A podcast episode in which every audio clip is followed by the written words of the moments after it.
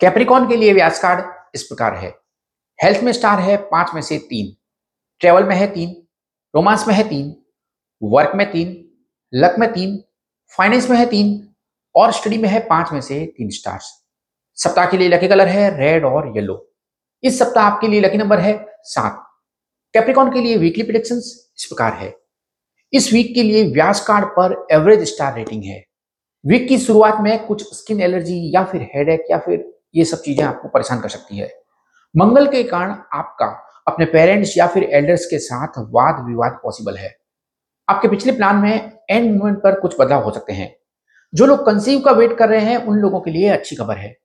आप में से कुछ लोगों का झुकाव आध्यात्म की तरफ़ हो सकता है।